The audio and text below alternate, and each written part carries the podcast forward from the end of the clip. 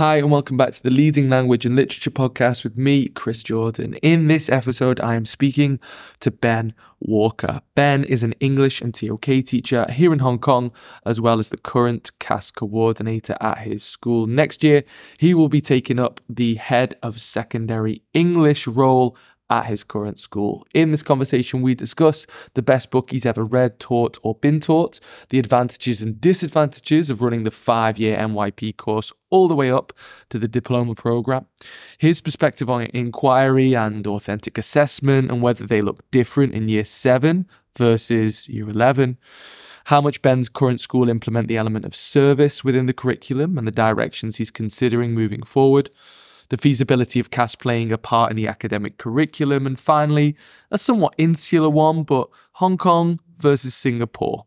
What's the difference, and what's Ben's advice if considering a move from one to the other? Thanks again to Ben for his eloquence and insights across the CAS and English curriculum. If you want to be kept up to date on when educational chat like this happens, then be sure to subscribe to the podcast and or follow me on Twitter at Chris Jordan HK.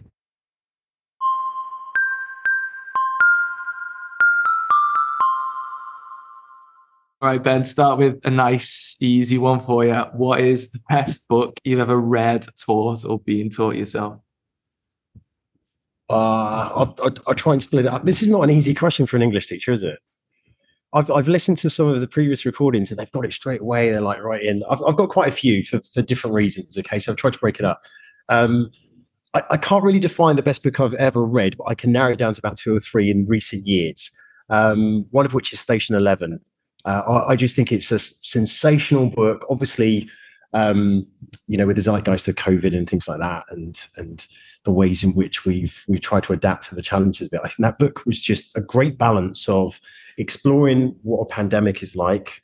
I mean, she was in Hong Kong recently um, at the literary festival and talking about areas that maybe she misjudged, um, areas that when you're writing a book like that, obviously there's there's got to be some filling the gaps, and a bit of imagination with it but other areas where, for example, the preservation of arts was uh, beautifully put together, the way in which he explored this traveling troupe who want to preserve Shakespearean performances and music and, and literature. And, I, and, and you could see that when the National Theatre were posting their performances online for free during that period of lockdown, there was an idea of if you need to keep those things because they're they're they're very central to what's important to us in terms of how we record our world, how we perceive it, how we interpret it. So I thought that was a powerful book. Um, another one, most recently, I know that you guys teach that there at, at your school as well, is Go Went Gone. Um, so I read that a few years ago and um, and felt it was perfect IB material. I mean, it still is. You could you could teach that for the next five to ten years, and the issue will still be prescient. It's still going to look at the challenges of, of, of, immigrants and, and the policies that are in place. We know what's happened recently in the UK with, with such policies and Gary Lineker and the challenges there. Um, so I love the fact that that book can really open up a can of worms for discussion like that. Um, and then you've got your more classics like um, The Bluest Eye by Toni Morrison. Um, I was introduced to that book by a colleague at, uh, West Island many, many years ago. And uh, I fell in love with it. I fell in love with the prose. I fell in love with the elements of um, of race. Um, obviously, really important in terms of how I've grown up in a very kind of uh, white society in, in, in, South London as well. So having to deal with the pressures and you start to question your own identity. I, I just love the fact it explores those issues so openly uh, and controversially so as well. Um, so those are some of the best books I've read. Taught. Um, I try not to teach those texts where I can because I, I, I, love them so much. I think you know we try and keep our, our, our treasures to ourselves. Um, things like uh, Richard Wright's uh, Black Boy, I love teaching those in terms of um, uh, a memoir text for, for Lang Lit in particular, uh, Chronicle of a Death Foretold, again, exploring those ideas of masculinity and also the way that text is structured. You know, that kind of non linear narrative and trying to work out, well, hang on, we start with this death and this murder, and we've now got to almost play the detective ourselves and work out who is responsible. And it goes beyond just the idea of trying to identify an individual, but really look at what role does society play in the judgment of an individual, or you know, why do we just sit back as bystanders and allow such things to happen? Um, and most recently, at, at, night, all blood is black. Um, so th- this one, the Man Booker um, International Prize, I think, a couple of years ago. And I was blown away by it. I don't often read a book in the night. I've got two young girls, so I don't usually get the time. Um, but this was sensational. And I think in particular, when I'm when I'm teaching literature, I really want to explore the power of translation. So not just in terms of you know how they preserve the the content, but also the style, the um, the idiosyncrasies of the way a sentence is put together, and and and you know really exploring what the message of the writer is and how they put that across. So I, I love that. Um, the the memory police most recently uh, is is brilliant as well. I'm trying to bring that into into DP. And then being taught, um, I've got vivid memories of falling in love with English in year 12 when I was doing A levels in London. Uh, and uh, I think it was the John Donne poem Sun Rising that I just kind of felt, hold on a minute, this is sensational. He's talking about him and his woman. They're in bed, and this sun is poking through the curtain and disturbing their presence and their company. Um, and I just love the fact that we could openly talk about these things and explore the depth. And it was, yeah, there was a bit of titillation in there, but I just loved the the beauty and the imagery, and it just kind of opened my eyes up to what literature can really do in terms of exploring our inner thoughts in such a beautiful, artistic, and creative way. Um, and my first real memory of, of loving English was in year nine when our, our teacher, Miss James, uh, taught us much ado about nothing.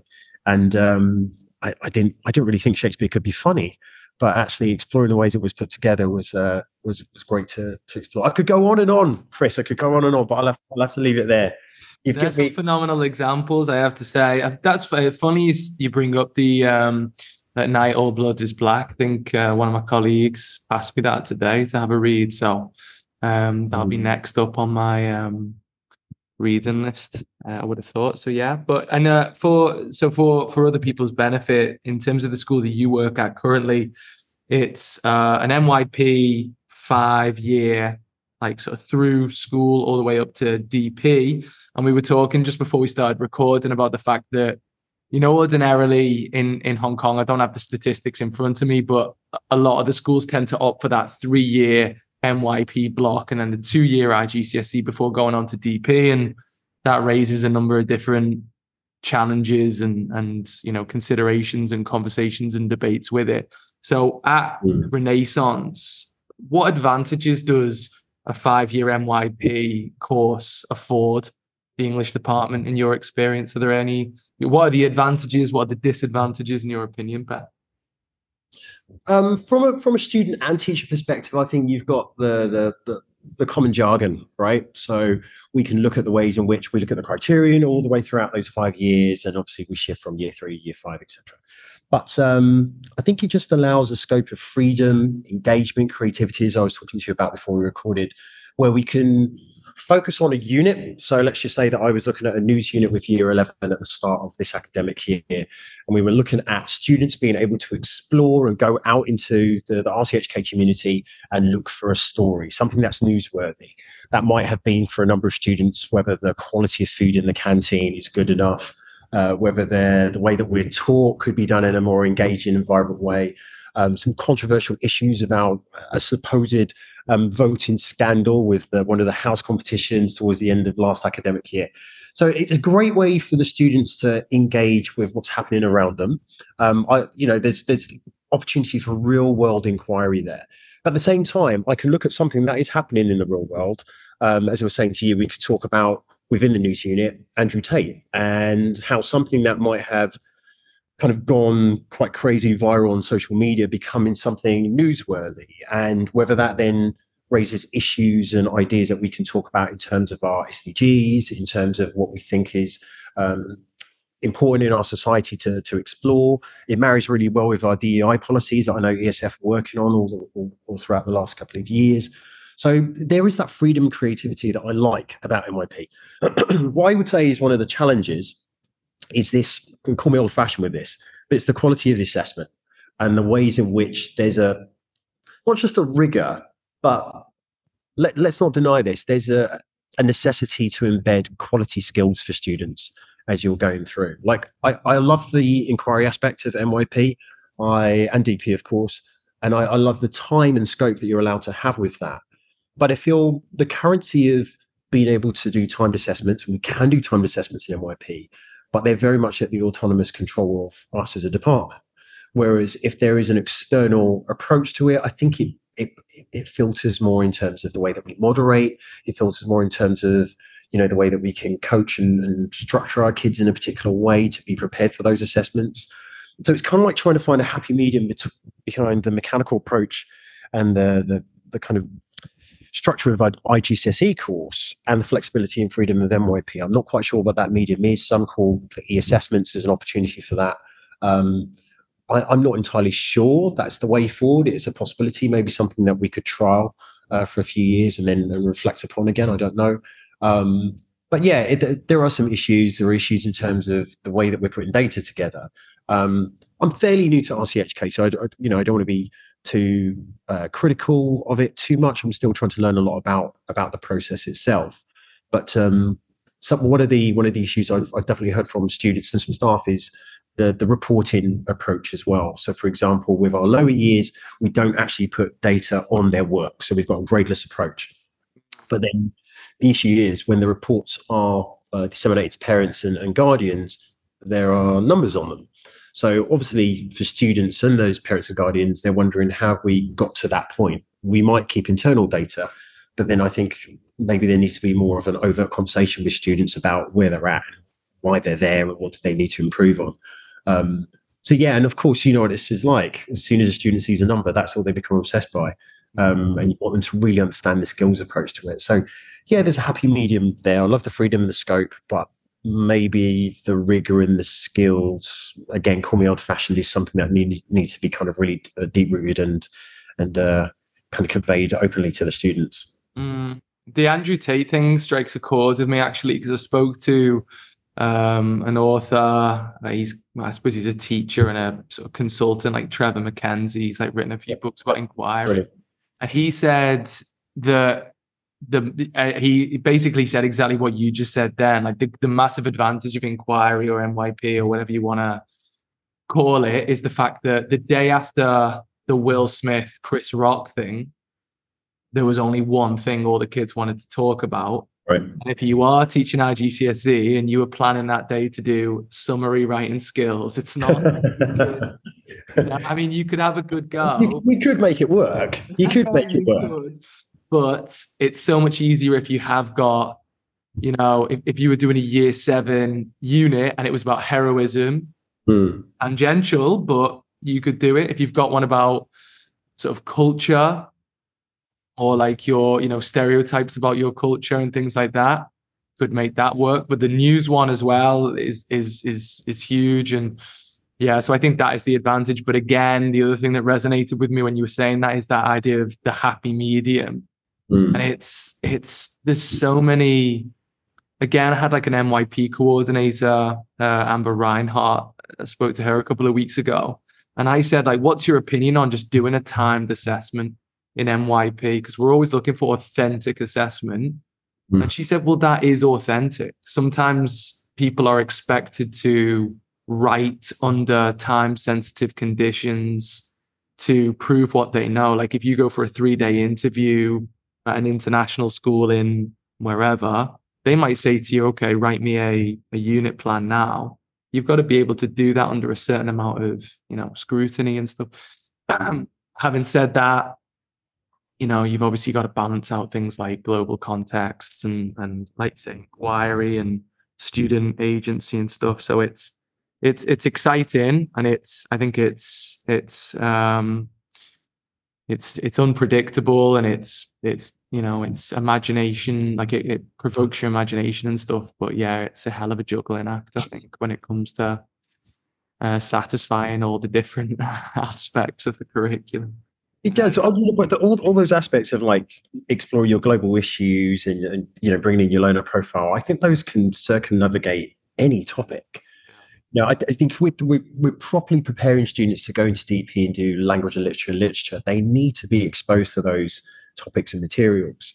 Um, it's the kind of thing that they comment on on, on social media. It's the they're exposed to it and i think they need to have the critical skills to be able to deconstruct it and to argue it and articulate it and i think on a, on a very basic level as well if i want students to be engaged in the subject i need to know what they're engaged in and with and and to have that sense of right let's let's take that popular topic let's just take a step back. How can we critique this? Mm. so you know you, maybe you remember many many years ago you would have a, a letter to the editor of a newspaper or magazine where you express your, your opinion. Now we've got comments right? The ease by which you can just immediately give your response means we're not really giving ourselves enough time to process and reflect on the topic overall. It's just immediate reaction, a thumbs up, a thumbs down, whatever it might be. Um, whereas I think we've got responsibility in our, our classes to actually digest that and go, hold on, what do you think about this? Let's go back. To, let's go back home, speak with your friends, your guardians, etc., and let's be able to articulate in a proper, logical, some way emotionless approach what we think about this. Um, he is uh, he's a really interesting example. And I know in the UK there was, I think, some tasks were popping up on the likes of Teachit, etc., in terms of how you could approach teaching. About Andrew Tate is an interesting, interesting topic to explore. To be honest, I think I I do think that we're now in the last, and it is the last ten years. It's not we're not talking the last fifty. It's the last ten years where you know 20, 30 years ago, whoever had the most information was the most you know, powerful country, the most powerful whatever, whether you were Man United as a football club in the 90s or whether you were, you know, Central Intelligence Agency in the the 80s or whatever in the government. Now everyone's got access to everything. Yeah, yeah, yeah. It's certainly yeah. become a thing in the last five or 10 years where you can realistically kind of be an auto autodidact in whatever you want to be. But the kids, uh, yeah, I worry because I, I, I don't know. Have they? We certainly weren't taught in school the facilities with which to question the information that we were getting from the internet because it was such a new kind of phenomenon.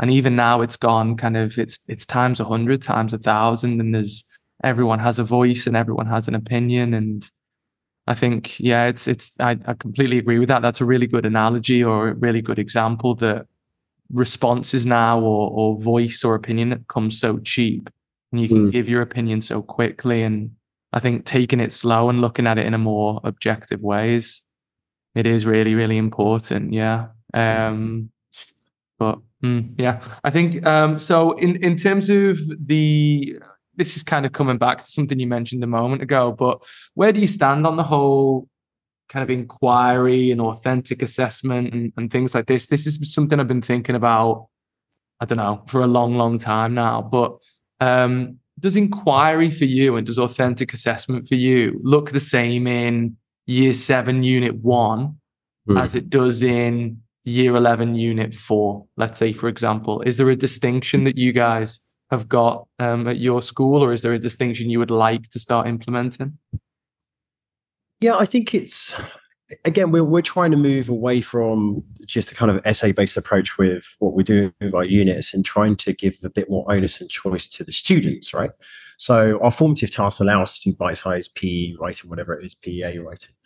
Whereas the summative approach might be more based around okay, a media product that you might create, or it might be an advert, or it might be something where they can look at that same issue but present it in a slightly different way, something that's more familiar to them and accessible to them, or something that they want to have.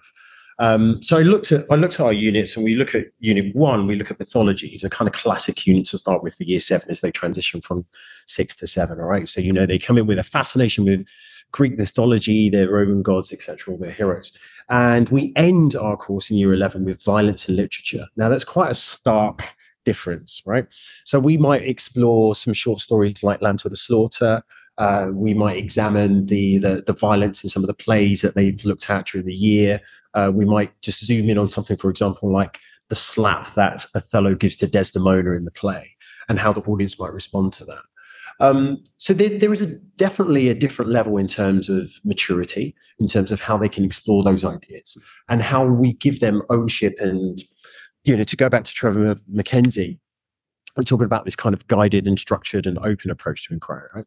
So year seven, we want something that's a bit more you know, guide, guided, giving them a bit more sense of where they can go. They've just come back from their PYP exhibitions where they've gone out and done their research. They're able to think critically about those global issues that are out there and then bring those ideas to the text. So mythology is an interesting one because it allows you to look at culture, allows you to look at family identity. What does that mean from a mythological context to to now?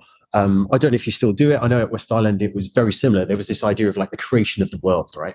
And what does what does that look like in different parts? And you start to see the similarities between a kind of Indian Indian origin story, or it might be, um, you know, a more kind of Western traditional Christian origin story. You see the similarities that are there, but then you can zoom in on the art of storytelling in itself. So there are ways in which you can look at inquiry in a much more exciting or engaging way with with that zoom five years down the road and we don't have this linear structure of what those skills are. I think we we hit a number of different skills across across those years in between. But when we're thinking about that violence and literature unit in year 11 that's much more about the degrees of what is ethical, what's not ethical, what's right, wrong. So we're not just looking at inquiry, we're looking at something much more open here.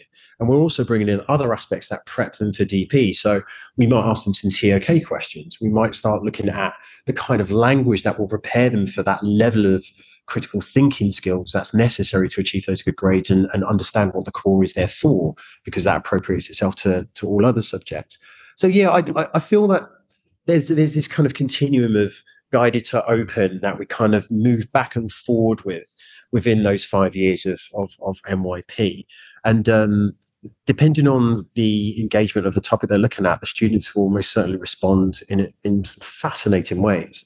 Um, again, I, I, remember a few years ago at, at West, I, I, put a unit together which looks at this idea of culture and identity. We looked at this idea of the iceberg, right? So what we see on the surface and what we see in terms of our, um, you know, our exterior.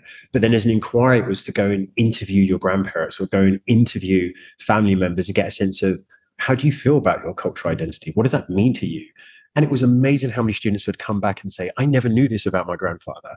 This is what he had to do when he was younger, but he had this kind of resistance to it, but there was a respect for his parents in order to behave the way that they did. I'm like, okay, great. So you realize that your, you know, antagonistic behavior to your own culture and your your parents and the way they're forcing you is nothing new. That it is there. Um, and it just, yeah, it just allows them to really reflect in different ways. So yeah, again, it doesn't have that spine, but there are opportunities. And I think once you have those convos with the students and you really kind of have those one to one discussions about what they're interested in, they can go off and inquire in a way that suits them. Um, and I think that's the buzz for me with MYP in that you might start one place and you think you're going to end up over there.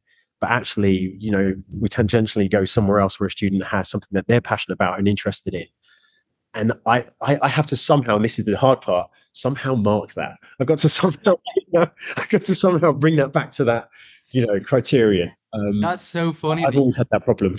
that's that's so funny. You bring up that um the cultural unit because um actually, funnily enough, literally today we just got to the end of that unit, and I'm not sure if I'm sure you guys did this when when you were here, Ben, but um, what we do now is get them all down into the auditorium and like two students from every dynasty or like house um, uh, to speak more generically presents like they've been voted from there you know amongst their mates for who's the best one. So we had nine ten of the kids today presenting in like this really you know lovely auditorium lights down big big tedx thing behind them talking about what it means to be Indian, what it means to be Muslim, what it means to be LGBTQ plus, what it means to be Asian, what it means to be just love and, and and that is a testament that and that is a testament to everything that you were just saying then where it's like they can speak to the family they can speak to um they can do their own inquiry. I had a lad kind of come into me this morning and say that he practiced it with his dad and his dad was like wow you really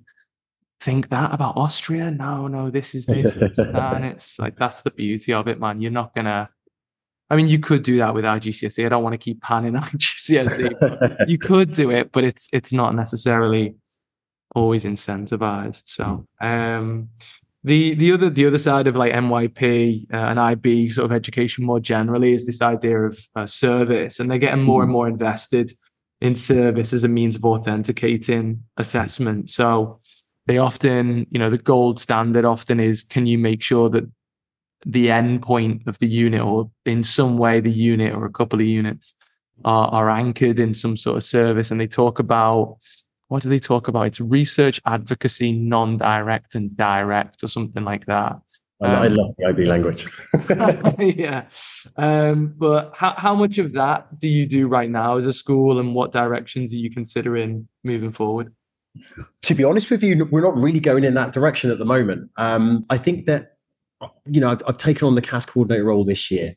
Um, and it's it's fascinating not being a, a tutor or pastoral leader, um, just doing it from a kind of student tick box admin approach, and now having those kind of one to one discussions with students as they pitch their project proposals with me.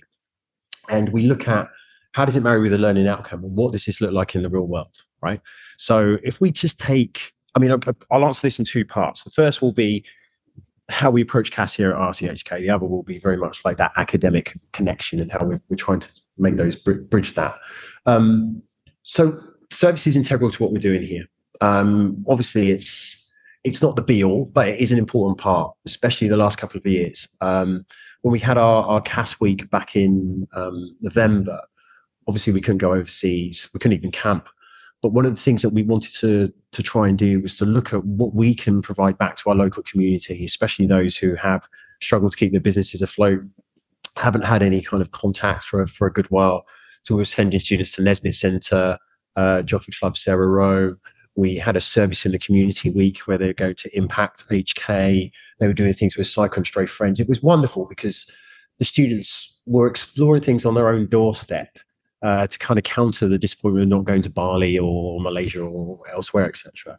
Um, so it was important that we really emphasize the fact of building those legacy projects and making connections and, and trying to get a sense of how service is integral to giving back and and it's the kind of thing that I don't I don't think students really realise how important CAS is until probably they get to university or when they finish university, um, because they start to see the true effect of it. When they're in the midst of it, they see it as a kind of tick box exercise and, and, uh, and needs to be done. But then coming to the second part, which is looking at how you know this idea of it being meaningful and being being active. I think one thing that we could work on, and I know this is probably school wide thing in Hong Kong, is to make more tangible, meaningful connections between our curriculum, our academia, and what we're doing outside of that. Um, and that might be very, you might think, you know, very, you know, tangible, um, but quite, I think, quite basic in some ways. So let's just go back to Bluest Eye as an example. And I want you to look at the ways in which you're going to um, comment on concepts of beauty or we're going to look at the idea of body shaming or what it means to be comfortable within your own skin. Um, my previous school in Singapore, we had a, a, a great um, CAS group which um, explored the idea of essentially diversification, right? DEI issues. It was called Spectrum. And the idea was looking at how we could comment on LGBTQIA issues and how we could integrate students into the club who were maybe finding it difficult to have that conversation especially in Singapore, where you know there's there's not real advocation for such things, as it were. Um, and it was it was wonderful just seeing how that opportunity of exploring those ideas in the text, like the Bluest Eye elsewhere, um, the uh, Aristotle and Dante explore the universe, for example, and bringing those ideas into the club and saying this is what we've talked about in class with this text. And now this is an article, or this is something I heard on the World Service, or this is something we've talked about in the cafeteria. This is something I've heard in the playground, etc., and talk about what that means to them. Um, and just having an activity like that, where you've got someone who can coach it and guide it, uh, really developing that maturity. Obviously, teachers support it as well, because I think you need to kind of make sure that you're using as best the right tones or be aware of when you're making some maybe um, misjudgments or not saying the right thing, that sort of stuff is uh, is important. Or it might even just be an assembly that explores it um, and given that. So that, that might be just an English example. It might be a debate club that you put together. Um, I've done book clubs in the past where we might comment on such things and bring that in, and then a student might then go on and turn that into their own club or activity. Um, might be something as simple as um, biology and, and, and trying to explore something that you've done in that particular subject, and then say, right, how can we take that a bit further forward? It might be something as basic as kind of thinking on my feet here with this idea of like growing your own organic vegetable products, for example. um, and what it's like to build, uh, you know, hydroponics in your own home and get that sense of the autonomy of doing your own small contribution to try and be more aware of how we're eating responsibly. So I, I think there's real scope for it. I, I don't know if the the Cinderella dream or the radical dreaming that IB have with it is going to be tangible or practical. Um, but I think the the idea is is a good one to start from. I, yeah, I agree with you. I think that I just can't see past um because there are certain things which you have to teach as part of the of, of you know the English curriculum and stuff and particularly with regard to the creative things, the descriptive things, or the narrative things, I really struggle to see how to link that to a meaningful. Because I, I, don't want to, as an MYP coordinator myself, I don't want to do it because I've been told to do it. Because the kids will see through that, the teachers will see through that. I'll see through. You know, I won't be able to live with myself. The only way I can see that you could do advocacy is the fact that you can say, okay, well often writers use literature as a way to put across you know yep. issues that are whatever so we've for example we've got like a mysteries unit now that was started last year and i sort of went away i taught it once and i went away and i was like this is i feel like this is yeah it's it's not the, the kids loved it they loved reading the mysteries they did a good job of writing it themselves and stuff like that and i just thought we're gonna somewhere down the line, someone's to turn around to me and say, but where's the authenticity? Where's the global context? Where's this? Where's that? And I sort of went away and listened to a load of podcasts by, uh, what's he called? Mark Lawson, mm. a journalist for the Beeb. And he, so he's like a massive mystery. Yeah, yeah, yeah, yeah. He, like interviewed people from around the world who are like mystery writers about how mysteries reflected the social climate of that particular, you know, kind of country. So we interviewed like Nigerian people, Polish people, and I was like, right, okay, we can work with this. Amazing.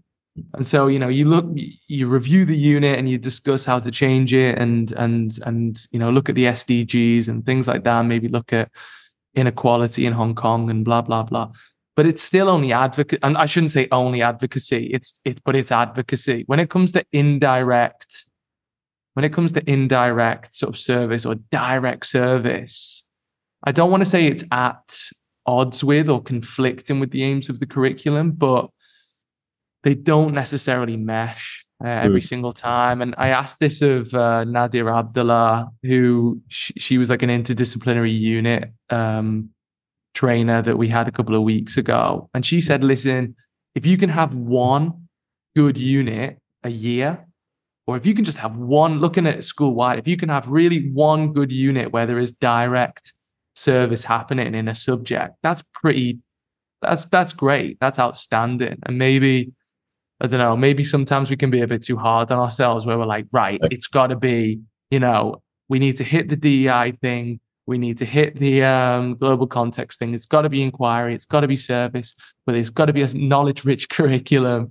It's got to be this. It's got to be that. And I don't know. Like it's it's, it's that, that, that's probably that's the biggest I think roadblock for us that we feel it's got to be all things to to all people, and I, I don't think it needs to be that way. I I think a lot of that actually needs to go to the students and to say, well, what is it from this text or this experience, or so let's just say that, that you know the the um, ceremony you had today, the TEDx conversations that your students had, right? if one of those students, and I'm pretty sure there's more than that, right? at least half the year group, have walked out of that experience going, I've learned how to speak with confidence, right? Now, if that means that they then go on and volunteer to be part of a, a school assembly, fantastic. That's something they've got out of that. Whereas there might be another student who will go, actually, why don't we create a club that celebrates the diversity in our school and explores and we can have more days where we can celebrate what it's like to be Indian or celebrate what it's like to be Chinese, celebrate what it's like to be a Kiwi. You know, all those sorts of things are, are going to be small steps to a better understanding of what it's like to be, sorry, it's a bit cheesy here, but to be a global citizen. You know, it, it doesn't I agree with that. Yeah. thing. That makes a lot of sense to me. Yeah, like you, you're talking like kind of grassroots as opposed to yeah. like knocking them over the head with the idea of charity. It's like right, write a speech because we're going to the refugee center next week and we need to I, I, I, feel that's that's probably counterproductive to what you want as well. Because as a CAS coordinator, I'm looking at students going, right, so you want to do this service, but are you doing this because there's a genuine engagement with the topic, or does it look good for your university application? Now, if it's both, that's that's fine. That's perfect. I get that, right? I know that there's an end game for them as well. But I don't want them to just go and do two or three days at Saikung Stray Friends and then never show an interest in that again. Because mm. I feel like what we then are breeding is this tick box exercise of I've done my bit of service. There we go. We're right. And there's enough of that in the world. I think there needs to be more genuine grassroots, roll your sleeves up and get involved and actually do that on a genuine basis. And we've got a number of students here who, sorry, I've just kind of up my passion levels a bit here, but we've got a number of students here who do those sorts of things. They do beach cleanups, and I've never, never heard about it. And then I bumped them. You know, uh, Chinese New Year, bumped into a couple of students on Trio Beach. I went walking with my missus and and the girls down to the beach, and I saw these kids down there. I was like, I this should be this should be on your ManageBac. This should, should be there. And like, how long have you been doing this? And I'm like, oh yeah, I've been doing it a few years since I was like, you know, year five what? And that's great. That's like genuine immersive rule. And that's the kind of thing that you can't always capture. I think sometimes if you force it or if, you know, IB have found it really hard to bring it in. They used to, as you know, have an hours um, element to CAS, and now they've kind of stripped that back. And it's like, you know, how many learning outcomes are you meeting? I think that's so much better because there's a, a better sense of, right, where's your global engagement? Where are you showing your planning and production? Where are you really thinking about how this activity fits your needs and also the needs of, of, of trying to pass uh, the core. But yeah, you know, sometimes we can get fixated on it being perfect or, or this idea of, you know, the idea. It does remind me of um, a uh, previous school I worked at. It was like heavily affiliated with uh, charities like All People's Homes in Hong Kong and, and and schools for students with kind of learning needs and stuff. And it did we would just go at Christmas. The kids would know they were going, of course, and we would go and you would see some kids shine. They were like amazing at talking to these people who um, were in government facilities and and you know didn't have much and stuff like that. But a third of them, two thirds of them were just, you know, they were just ambling through and kind of doing what teenagers do. You know, they, they, you know, they're only young people, but it, it did almost feel like I sort of turned to a colleague one year and I was like, this is almost like not to be crass, this is a little bit like you know an out in a you know a sanctuary or something. It feels like it, we we're just sort of exposing them when it, there's no meaningful kind of you know interaction or anything like that. And it it did yeah it can be quite superficial like you were saying before. So if it does happen organically, if you can kind of you know set the ball rolling so to speak or you know grassroots all those kind of cliches um yeah that's quite a nice way of putting it ben actually that you just you light the light the spark, so to speak. Yeah.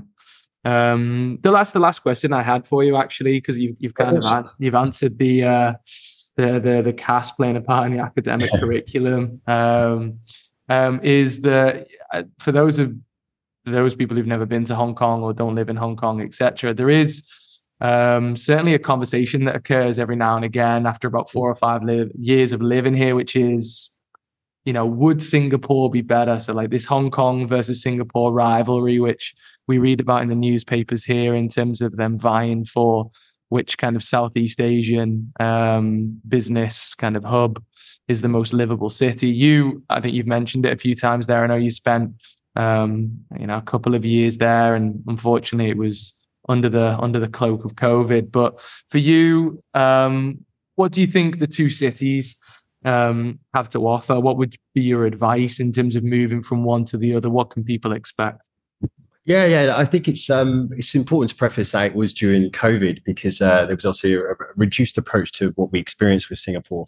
Um, I, I loved it. In truth, I think there was a lot to explore there. Um, you know, it, it's flat, right? I mean, we we lived opposite uh, the highest point in Singapore, which I think was 167 meters. Okay. And when you're coming from Hong Kong, where you, you have done the MacLehose Trail, you know, my missus has done all of these kind of like 24 hour night hikes. It was is a bit underwhelming in that regard. Um, I think if we were younger, uh, we wish we were right, but if we if we were younger, I don't think Singapore would have appealed for me, um, and it didn't. That's why I stayed in Hong Kong for as many years as I did. Um, but I think Singapore's a great place for young children. Like our, our daughters were three and almost one when we when we moved uh, to, to to Singapore, and it was it was great in terms of what it could offer. As again, you know, the flatness was great for for pushing the pram about, getting the kids to learn how to scoot and, and to cycle their bikes and to go for a run. So in that regard, I think it's wonderful, and I'd, I'd advocate that if you want a bit more space. Um, one of the great selling points about Singapore was this kind of green future tech city. And it is, it's quite sensational. You know, you've got some of the big names in tech, Meta and Google, etc., who are moving over there and, and set up their stations. Um, and I, and I can see where that's going to go with the interaction of use of tech in schools and the accessibility. Um, in some ways, I, I, still wish I was there. I mean, I, I love Hong Kong to bits. I'm, I'm happy to be back. But I think once I was there after about six to, to eight months of, of working in the school I was in and being in Singapore, I felt, yeah, I could be here for a few years. Um, and I and I loved my role. I mean, the, the the school was was fantastic. It was fairly young. I think it was what seven years when I joined, um, and it was going into that kind of infancy of IB. It had grown exponentially from you know thirty year thirteen students uh, when I joined for their year 13 group and then like 18 year 12. I think they're now running at about 140 year 12s. Um, so the, the popularity of, of the school and IB is growing for sure. So I really enjoyed that sense of seeing it grow and, and bringing some expertise to that. Um, but there's something there's something special about Hong Kong that I can't quite put my finger on. I, I, I think it's the you know this this rivalry is also a bit superficial they're very very different places let me put it that way they're very different places but i think there's something special about hong kong in the sense of you know within 15 20 minutes i can go from where i am in Shan, which could be any you know nondescript part of hong kong and suddenly i'm in the country park of Sai Kung um, and you can you can get on you know the surf or you can get in the water i mean surf you know it's not australia but you can get out on the water and, and chill out on the beaches um, I, love I love the diversity that it brings.